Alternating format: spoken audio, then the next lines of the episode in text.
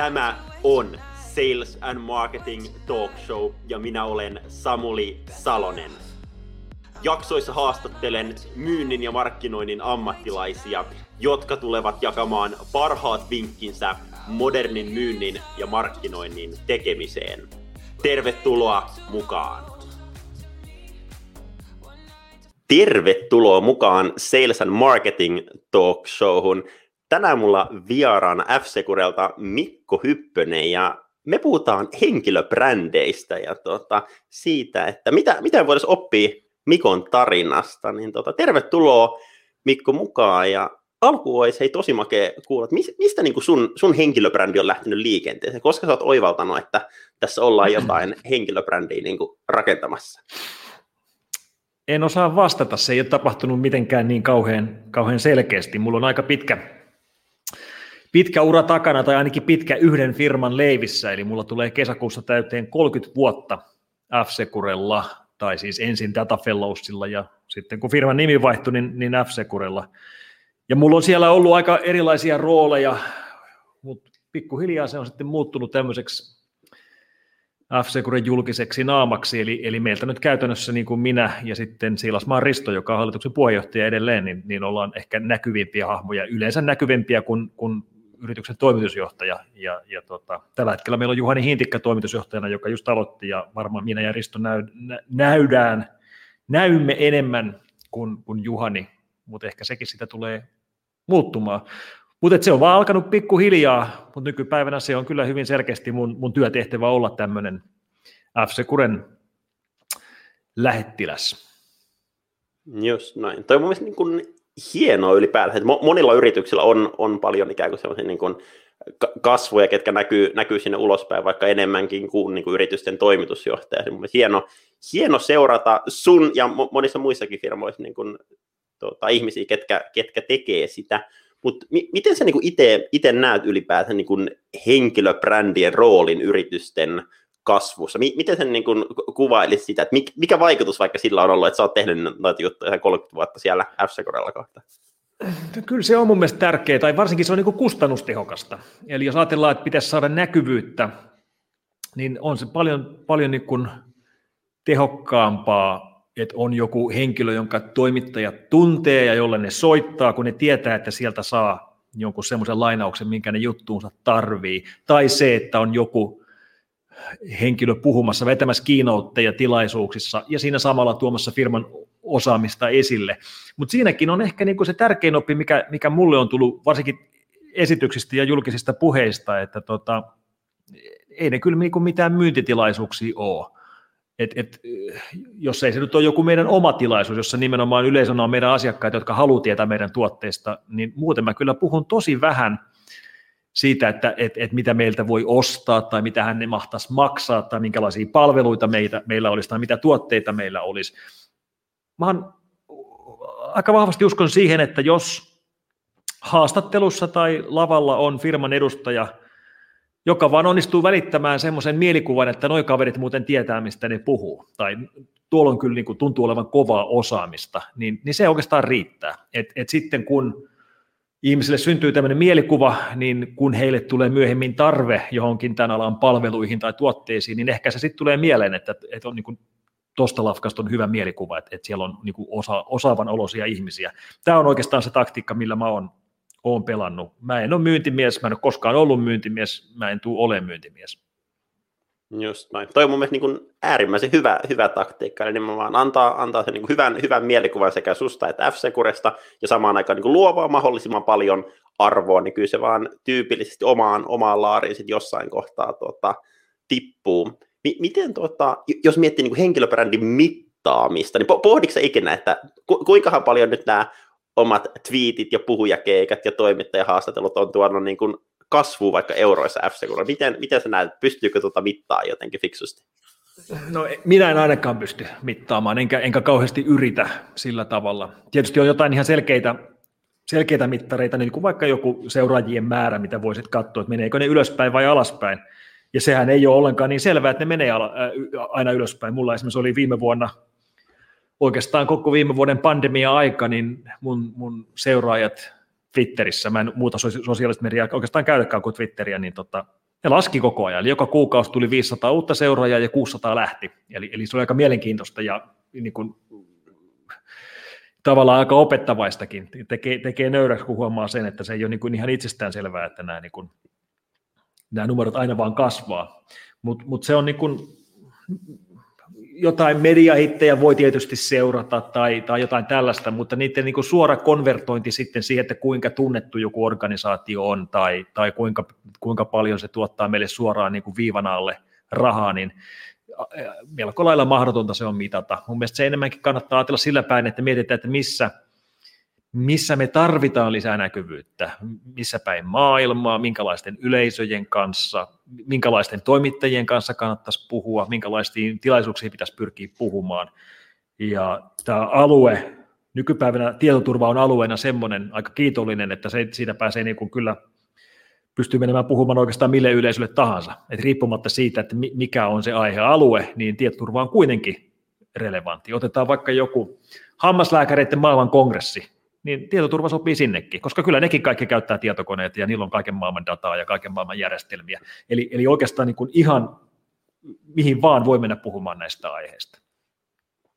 Kyllä, ja toi oli mun mielestä aika mielenkiintoinen pointti, mitä sanoit tuossa niin seuraajien vähentymisestä, et monethan näkee sen myös niin pahana asiana. Mä, mä en itse niin missään nimessä edes näe, koska sehän, että sulle tulee lisää, sut lähtee pois, niin todennäköisesti myös tarkoittaa sitä, että sulla on seuraajakunnassa nimenomaan niitä relevantteja tyyppejä, ketä kiinnostaa ne asiat, mistä, mm. mistä sä puhut. Että mä, mä oon vaikka itse huomannut vahvasti, kun on nyt Instagramiin alkanut tekemään enemmän jopa niin ammatillista sisältöä, niin sieltä niin lähtee seuraajia paljon, mutta tulee uusia lisää, mutta toisaalta se nimenomaan niin parantaa sitä laatua siinä mielessä, että niitä kiinnostaa ne aiheet, mistä niin itse itse puhuu, niin se on mun mielestä täysin ok jopa, että seuraajat vähentyy sieltä.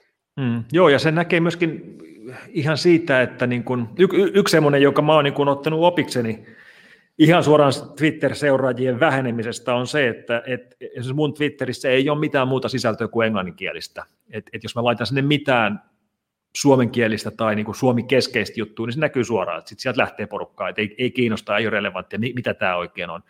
Ja, ja tota, mun, mitä nyt analytiikat kertoo, niin yli 50 prosenttia mun seuraajista tulee Yhdysvalloista, niin tietysti se olisi tyhmää, tyhmää niin kuin vieraannuttaa sitä seuraajamäärää, kun se on se suurin, se on se mun yleisö, ja, ja sen takia mulla ei kauheasti suomenkielistä sisältöä sit ole. Just noin. Yksi hei kysymys, mikä tuli etukäteen ja mistä mäkin haluaisin vähän puhua, on tänään tietotapa, että kun, kun puhutaan henkilöbrändeistä, niin on, on toki niin kuin sun kaltaisia ikään kuin henkilöitä, mutta sitten yrityksetkin on tosi aktiivisia sosiaalisessa mediassa ja muuta, niin miten jos miettii, niin kun ajatellaan asioita, mitä, mitä Mikko voi sanoa, mutta mitä välttämättä f ei, ei voi mm. sanoa, tai että pitäisikö yrityksien ohjata sitä, että mitä, mitä niin kuin puhuvat päät siellä someissa, someissa puhuu, niin mitä, mitä mieltä olet niin tuosta aiheesta ylipäätänsä? No, joskus näkee näitä yritystilejä, jotka on selvästi, joita pyörittää joku koomikko tai joku vastaava, eli, eli joku tämmöinen Pizza Hatin kansainvälinen tili, tili saattaa lähettää jotain ihan meemejä tai kommentoida muille korporaatetileillä jotain läppää, mikä, mikä kyllä toimii, jos se tehdään oikein, mutta onhan se tietysti heti riskaabelia ja vähän ehkä yllättävää mutta tota, on, on se kuitenkin ihan eri tilanne, eli, eli niin kuin yksittäinen henkilö, riippumatta siitä, että onko se töissä jossain vai ei, on tietysti hirveän paljon vapaampi sanomaan. Mä itse asiassa on varmaan, käytän aika rohkeasti sitä omaa vapautta, eli esimerkiksi meillä vaikka f viralliset tilit ei varmastikaan voi sanoa julkisesti, että Adobe Reader on surkein softa, mitä mä oon nähnyt heti QuickTimein jälkeen. Ja mä oon sanonut juurikin näin, ja pitää muuten paikkansa, Adobe Reader on surkein softa heti QuickTimein jälkeen. Eli, eli se on oikeastaan se syy, minkä takia toimittajat soittaa. Et, et, et, jos sinne jokaiseen haastatteluun antaa tämmöisen oikein kädenlämpöisen ja hyvin pyöreän geneerisen kommentin siitä, miten trendit vaikuttaa maailmalla ja, ja näin, niin e, ei ne niin kauhean hyvää kuotea siitä sitten saa sinne lehtiin sen sijaan, kun ne soittaa Hyppöselle ja Hyppönen sanoo, että tämä on muuten perseestä, niin, niin siitä saa niin sit kuoteen sinne lehtijuttuun. Eli, eli siinä pitää olla vähän, pitää uskaltaa sanoa. Ja mulla nyt tietysti uskallan sanoa sen takia, että mulla on niin pitkä ura takana. Mä tiedän, että mulle ei tulla heti sanomaan, vaikka mä sanonkin jotain vähän. Joskus tullaan sanomaan, että muuten tämä firma, minkä sä, mistä sä sanoit vähän ikävästi, niin se on meille iso asiakas, että ihan vain niin tiedoksi. Mutta mut, mut, kyllä siinä pitää olla jotain semmoista omaa, pitää osata ottaa kantaa, pitää sanoa niin kuin asiat on, pitää osata vähän ennustaa tai uskaltaa ennustaa tai sitten tosiaan niin kuin riisua ne korupuheet siitä ympäriltä ja se on kyllä vaikeaa niin kuin korporatetunnuksilta. Että ehkä tuommoista niin vitsiä pystyy heittämään, mutta, mutta tota, ei niin kauhean kärkeviä kommentteja pysty kyllä sanomaan. Joo, no on hyviä, hyviä esimerkkejä. Sä mainitsit tuossa sitä, että myös, myös niin kuin toimittajat soittaa helpommin, kun ne he tietää, että su, saa niin kuin suoraa, suoraa puhetta. Ja to, toi on varmasti niin semmoinen, että jos, jos saa omia, omia lainauksia, omia mietteitä lehtiin toimittajien juttuihin, niin se, se kasvattaa niin kuin vahvasti henkilöbrändiä. Ja mä luulen, että toi, toi on niin kuin semmoinen asia, mitä itse aika harva tekee niin kuin systemaattisesti vielä. M- miten sä niin kuin lähtisit liikenteeseen tuossa, tossa, jos, jos sä haluaisit lehtiin, lehtiin juttu, miten sä oot vaikka niin kuin kasvattanut toimittaja verkostoa ja miten, miten he päätyvät ottaa niin kuin yhteyttä, yhteyttä suun? No se lähtee kyllä tosi kaukaa. Se lähtee siltä ajalta, kun mulla ei ollut mitään brändiä vielä. Että mä vaan olin f labrassa ja purin viruksia ja sitten kun toimittajien tarvi kysyä, että mikä tämä uusi ympäri maailman leviävä haittaohjelma oikein on ja mitä se oikein tekee, niin, niin sitten helposti soitti meille ja, ja kun ne soitti meille, niin sitten se helposti päätyi mulle ihan näin niin kuin orgaanisesti. Se tietysti sitten rupesi ruokkimaan itseään, mutta mut se syy, mistä se oikeastaan, oikeastaan lähti liikkeelle, on se, että tota, silloin joskus 2000-luvun alkuvuosina, 2002, 2003, 2004, oli tämmöisiä jättimäisiä sähköpostiepidemioita uudelleen ja uudelleen, jotka levisi halki koko maapallon käytännössä vuorokaudessa. Eli kun ihmiset heräsi ja meni töihin ja rupesi klikkailemaan mailien linkkeihin, niin he sai tartunnan ja he lähetti sen kaikille kontakteille ja sitten sitä mukaan kun ihmiset heräsi, niin haittaohjelma levisi ympäri maailman. Ja tästä seurasi se, että, että kun jenkkitoimittajat sitten New Yorkissa herää aamu viideltä kirjoittamaan päivän artikkeleita, niin ne katsoo Euroopan uutiset ja huomaa, että hei, täällä on joku haittaohjelma epidemia liikkeellä. Ja Jenkeissä kaikki firmat nukkuu vielä, jolloin niiden pitää soittaa jollekin eurooppalaiselle firmalle. Ja Suomessa ollaan siinä vaiheessa jo kahdeksan tuntia oltu töissä ja tutkittu se haittaohjelma ja kirjoitettu kirjoitettu kaikki kuvaukset ja analysoitu ja lisätty tunnistukset ja kaikki muut, niin ne pikkuhiljaa oppi sen, että kun soittaa tuolle hyppöselle tuonne f niin se tietää jo, mistä on kysymys, ja siitä saa niin kuin ne päivän, päivän niin kuin faktat tähän haittaohjelmaan liittyen. Eli se oli alun perin hyvin tämmöinen niin kuin, niin kuin orgaaninen, ja sitten siitä seurasi se, että toimittajilla oli sitten mun kännykkänumero, ja ne sitten soitti ympäri vuorokauden, ja, ja yleensä mä myöskin aika hyvin vastasin ympäri vuorokauden näihin soittoihin, eli mulle edelleenkin tulee ihan suoraan vaikka CNN studioilta tulee soitto mulle, eli ei mene meidän PR, vaan ne soittaa suoraan mun kännykkään, koska ne tietää, että sieltä yleensä saa, saa sitten lainauksen. Ja tämä oli myöskin se syy, alkuperäinen syy, minkä takia mä menin Twitteriin 2009. Twitter oli silloin vielä aika paljon pienempi, mutta, mutta ja tämäkin on hyvä pointti. Mä menin Twitteriin ihan täysin testiluonteisesti ja mulla oli ihan selvät niin kuin, tavoitteet ja mulla oli myöskin tämmöinen niin aikamäärä, että jos mä en saavuta näitä tavoitteita ensimmäisen puolen vuoden aikana, niin sit mä en käytä tähän aikaan, niin vaan mä käytän aikaa johonkin hyödyllisempään. Ja ne tavoitteet oli nimenomaan se, että mä saan käytettyä Twitteriä tämmöisenä kontaktipintana toimittajiin, koska siis jokainen toimittaja, joka kirjoittaa jotain tietoturvaan liittyvää juttua, niin se tarvitsee ne tietyt faktat, sitten se tarvii lainauksen yhdeltä tai kahdelta asiantuntijalta, ja se lainaus on niin kuin yksi tai kaksi lausetta. Siis lainausmerkit ympärille, ja tämä asiantuntija täältä sanoi näin. Ja se tarkoittaa sitä, että sitä lainausta sen ei välttämättä oikeasti tarvitse soittaa mulle ja puhua mun kanssa puhelimessa. Se voi yhtä hyvin ottaa sen lainauksen Twitteristä. Ja mä otin tämän taktiikan, että kun oli joku iso meidän alueeseen liittyvä uutinen, niin sitten mä sanoin siitä jotain nohevaa tai nasevaa tai jotenkin kommentoista jollain lailla Twitterissä.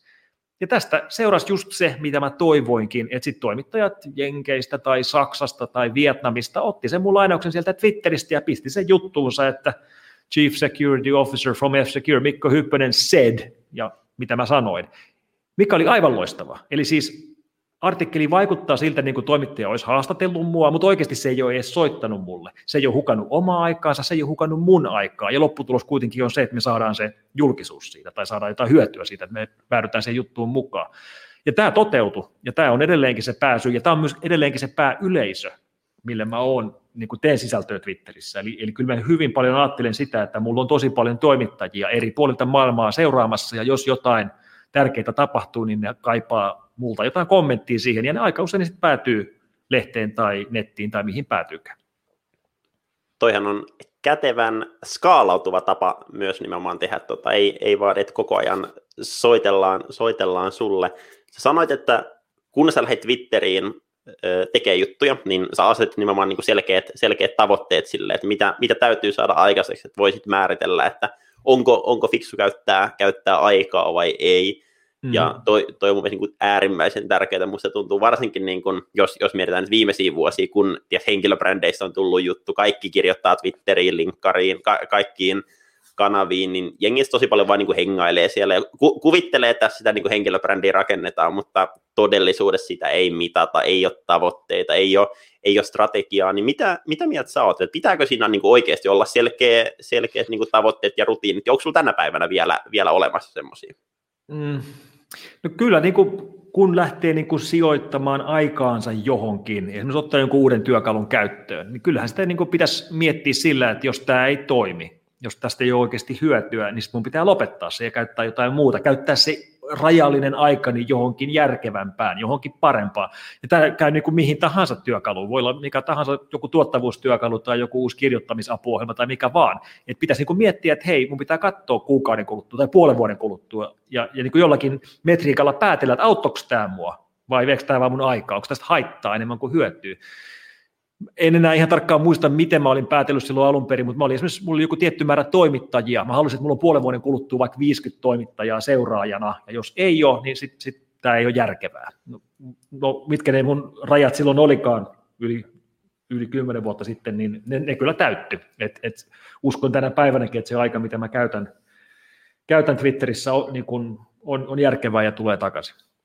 Ja, ja niin kun tästä toimittajien sitä ei koskaan oikeastaan tiedä, että mikä sitten lähtee, no sehän oikeastaan onkin varmaan niin kuin tämmöisen viraalin määritelmä, että se niin kuin lähtee aika usein nimenomaan yllättäen liikkeelle. Eli viime viikolla mut mainittiin, no en, jos mä tein Google-uutishaun Hyppönen nimellä, niin se oli varmaan niin kuin 40 eri kielellä artikkeleita täysin älyttömästä aiheesta, eli siitä, että mä sain Adobe, jälleen puhutaan Adobesta, Adobelta sain DMCA requestin, jolla ne halusi poistaa mun vanhan tweetin sen takia, että mä olin linkannut 27 vuotta vanhaan Adobe Readeriin, joka löytyy netistä ilman, ilman tota, luultavasti ilman jotain lisenssiä tai vastaavaa mikä oli ihan älytön juttu, ja sitäkään niin kun, mä vaan kommentoin Twitterissä, että I just got a DMCA request from Adobe on this one, ja sitten se vaan lähti lentoon siitä, ja, ja tosiaan niin kun, ei vaan, että päätyi johonkin tiettyyn lehteen, vaan niin kun,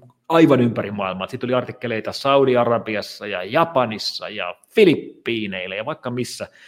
Et vaikea näitä on ennustaa, mutta joskus niitä sitä aina tulee. Just näin.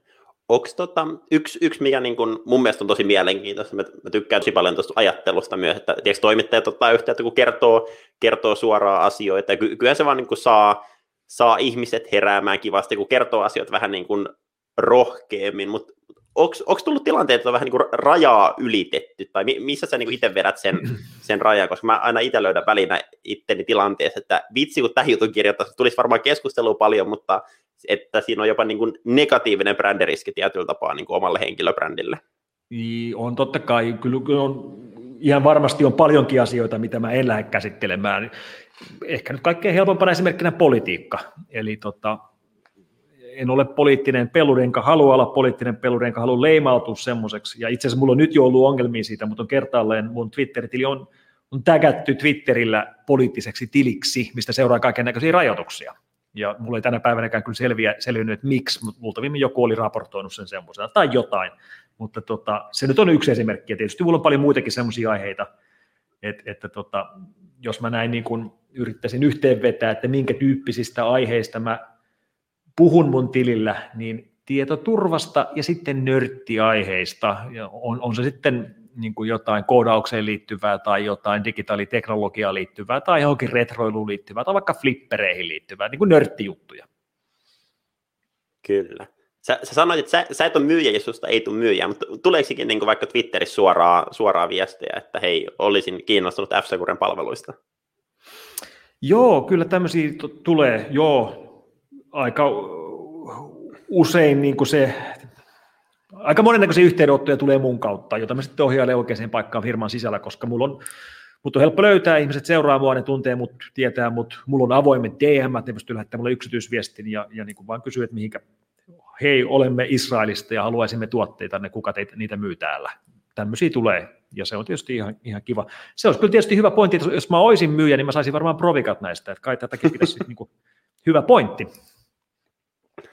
Miten tota, jos, jos miettii, sä, sä kerroit, että Twitter on, on niin ehdottomasti sun, sun lempikanava ja siellä, siellä on niin eniten, eniten seuraajia, mutta samaan aikaan niin somealustat kuitenkin vaihtaa, vaihtaa muotoa, jos me nyt katsotaan vaikka ihan viime vuosi on tullut TikTok, Instagram on kasvanut jäätävästi, nyt mm. viimeisimpänä Clubhouse kasvaa älyttömän kovaa kyytiä. Ja sitten jos me katsotaan historiaa, niin vanhoja kuolee myös, myös niin kuin pois, jotain MySpacea tai tämän tyyppisiä. Niin kuinka isona riskinä sä näet, jos on niin kuin yhden kanavan päällä ainoastaan, ja pohditko niin kuin sitä, että pitäisikö olla aktiivisempi muualla vielä, vielä enemmän, että jos, jos viiden vuoden päästä ei ole Twitteriä, niin mitä mm. käy Mikon henkilöbrändille?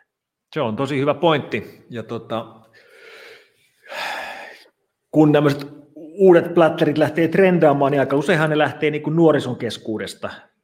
Lähtiköhän Twitter nuorison keskuudesta? Se on kyllä hyvä kysymys. Mä en ole ihan varma siitä, mutta ainakin nyt niin kuin Snapchatit ja Instat ja tällaiset lähtee niin kuin varmaan aika hyvin sieltä ja, ja niin kuin helposti tässä muuttuu semmoiseksi setämieheksi, joka ei oikein enää ihan ole tilanteen tasalla. Että kyllä mä vähän pelkään, että sitten kun olisi aika vaihtaa Twitteristä johonkin muuhun, niin mä en taju sitä ajoissa. Mutta tota, toistaiseksi nyt ainakin mä oon, oon pannut kaikki paukkuni sinne. Et, et, eh, ehkä joku Instagram pitäisi jossain vaiheessa perustaa. Mä en kyllä yhtään tiedä, että mitä mä sinne sitten laittaisin, mutta varmaan, varmaan se on nykyään niin iso, että se on se, mitä pitäisi harkita. Kyllä. Mä tätä kun tähän jaksoon valmistauduin, niin googlettelin sua ja katoin, katoin mitä löytyy, niin mä, mä löysin tämmöisen 2014 julkaistun artikkelin, LinkedIn on hyppösen silmissä vain rekrykanava. Mm-hmm. Ja, ja se on mun mielestä niin kuin mielenkiintoinen miettiä vaikka, miten niin kuin LinkedIn on mu- muuttunut kanavana y- ylipäätänsä. Niin mikä, on, mikä on tänä päivänä sun mielipide LinkedInistä? Onko se edelleen rekrykanava? Mun mielestä LinkedIn on pelkästään rekrykanava. Eikä se toimi kauhean hyvin edes, edes semmoisena. Mä aktivoiduin LinkedInissä pari vuotta sitten ja kyllä, niin täytyy kyllä sanoa, että kyllä tosi huonosti mua rekrytoidaan sen kautta. Että en, en ole kyllä tyytyväinen. Ai vitsi. Toi, toi on niin super, super mielenkiintoinen, koska mä, mä taas olen niin rakentanut suurimman osan omasta henkilöbrändistä niin kuin LinkedInin kautta ja nimenomaan teen, teen kaikkea muuta paitsi rekrytointiin liittyvää ja on, on niin huomannut, huomannut, että sieltä saa niin kaupallista hyötyä ja Kerro, kerro lisää. Mä teen selvästi jotain väärin, kun mä en, mä en näe tätä. Mitä, mitä, mitä mun pitäisi nähdä siellä?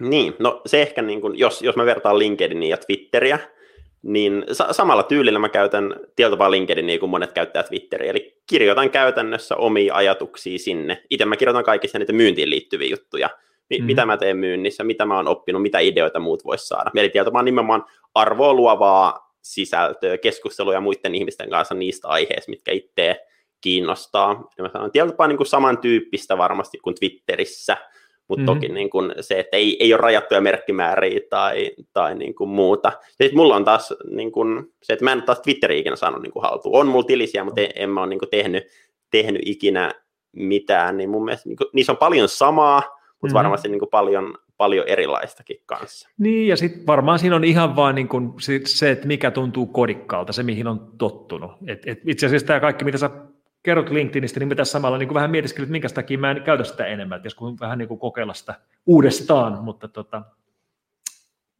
eh, ehkä, ehkä pitäisi. Ja yksi saatiin mielenkiintoinen kommentti tuosta yleisöstä tuohon rekrytointiin liittyen. Markolta tuli, että kuka uskaltaisi rekrytä Mikko Hyppöstä ylipäätänsä.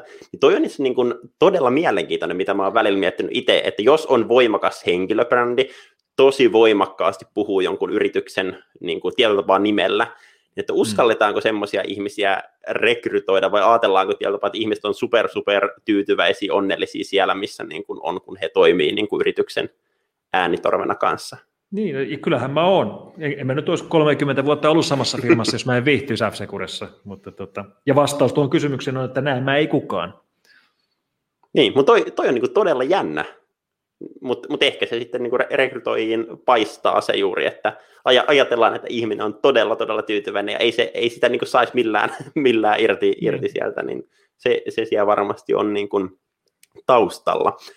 Hei, sitten tota, mä haluaisin vielä, vielä kysyä, tota, vähän alussa puhuttiin siitä, niin kun, että säkin oot tapahtumissa käynyt, käynyt puhumassa, ja mä, mä niin kuin vahvasti uskon, että se, se on niin kuin tosi tärkeä osa, osa henkilöbrändiä. Mm-hmm. Ja kyllähän, niin kuin, jos tässä miettii tätä meidänkin keskustelua, niin kyllähän tämäkin, tämäkin keskustelu vahvistaa sun henkilöbrändiä. sekä varmasti niin kuin tietoturvan asiantuntijana, mutta, mutta myös niin kuin siinä, että sä, sä olet myös ikään kuin asiantuntija henkilöbrändeihin liittyen. Niin mi, miten niin kuin systemaattisesti käyt, käyt tapahtumissa puhumassa ja mikä niin kuin on, on se päällimmäinen ajatus, minkä takia se, se on niin kuin tärkeää? Joo, kyllähän se on, niin kuin, se on oikeastaan se mun päivätyö kaikkein eniten, tai normaali aikana oli, oli eniten päivätyö. Nyt tietysti kaikki on vähän poikkeuksellista tänä vuonna ja viime vuonna, mutta tämä, tämä niin kuin oikeastaan muuttui kaikkein selkeimmin kymmenen vuotta sitten, kun mä olin 2011 puhumassa TEDissä. Silloin mä olin ensimmäinen suomalainen, joka oli puhunut TEDissä, nykyään meitä on kolme.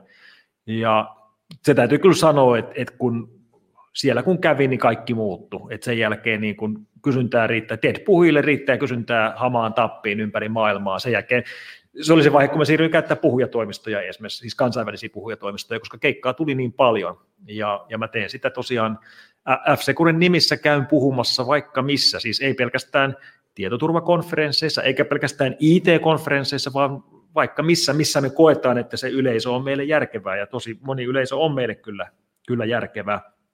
Ja tämä tämmöinen niin kuin, julkiset esiintymiset ja niiden rakentaminen, niiden pitäminen, mä tykkään siitä. Se on, se on kyllä tietysti, totta kai se on palkitsevaa mennä niin kuin isojen yleisöjen eteen ja niin kuin olla hyvä siellä, niin kuin saada se yleisö mukaan ja ymmärtää, mitä sä haluat kertoa niille. Se on palkitsevaa ja mä, mä ty- kyllä tykkään siitä. Mutta tämä tämmöinen niin kuin brändin rakentaminen, niin, niin kyllähän se myöskin vaatii ihan semmoista niin kuin realiteettia, että et, et, niin miettiä, että miltä, pitää olla tunnistettava. Ei se nyt ole ihan sattumaa, että mulla on, mulla on niin vuodesta toiseen ponnari ja pyöreät rillit. Et, et, niin kuin, pitää olla semmoinen brändi, minkä ihmiset muistaa, vaikkei kovin usein näkiskään. Toi on todella mielenkiintoinen pointti. Ja toi, toi on kyllä, niin kuin, jos, jos katsoo monia niin kuin maailman tunnetuimpia niin kuin henkilöbrändejä, niin kyllä siellä aika usein yhdistyy tietyllä tapaa se joku, joku samankaltaisuus, vaikka pukeutumisessa tai vaatteessa tai hiuksissa – mikä on, mm. on niin kuin kerrasta toiseen, niin kyllä se vaan niin kuin sinne ihmisten verkkokalvoille niin se menee sitten. Tuntuu vähän halvalta tai vähän tämmöiseltä ääliötouhulta, mutta kyllä se on ihan totta. Kyllä mä uskon, että sillä on merkitystä ja kyllä mä siihen niin kuin kiinnitän huomiota. Just noin.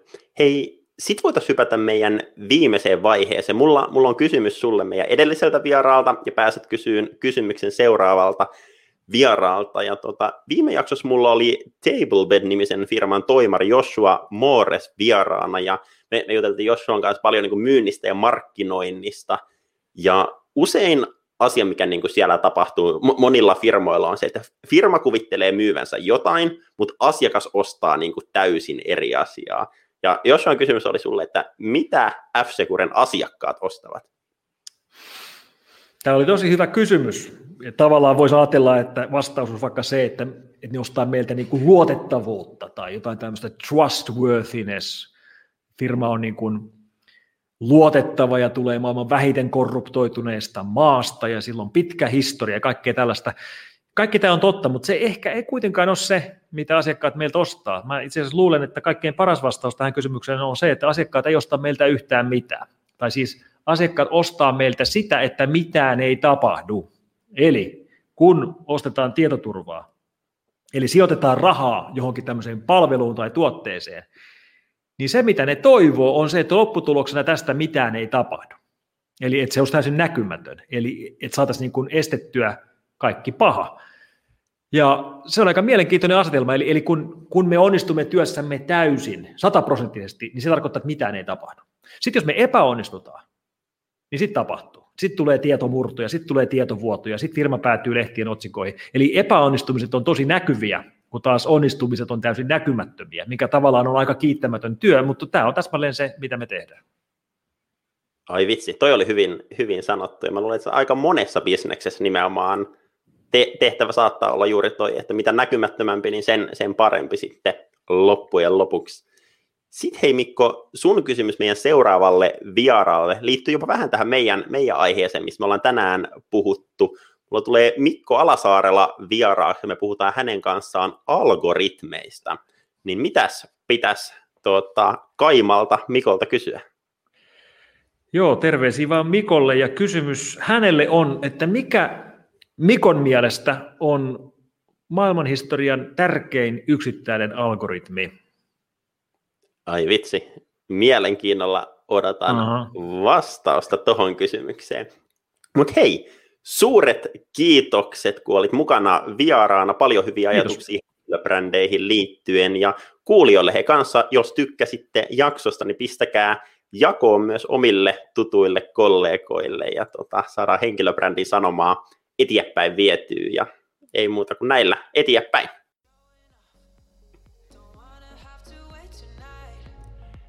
Tämä oli Sales and Marketing Talk Show. Kiitos kun olit mukana ja nähdään seuraavassa jaksossa.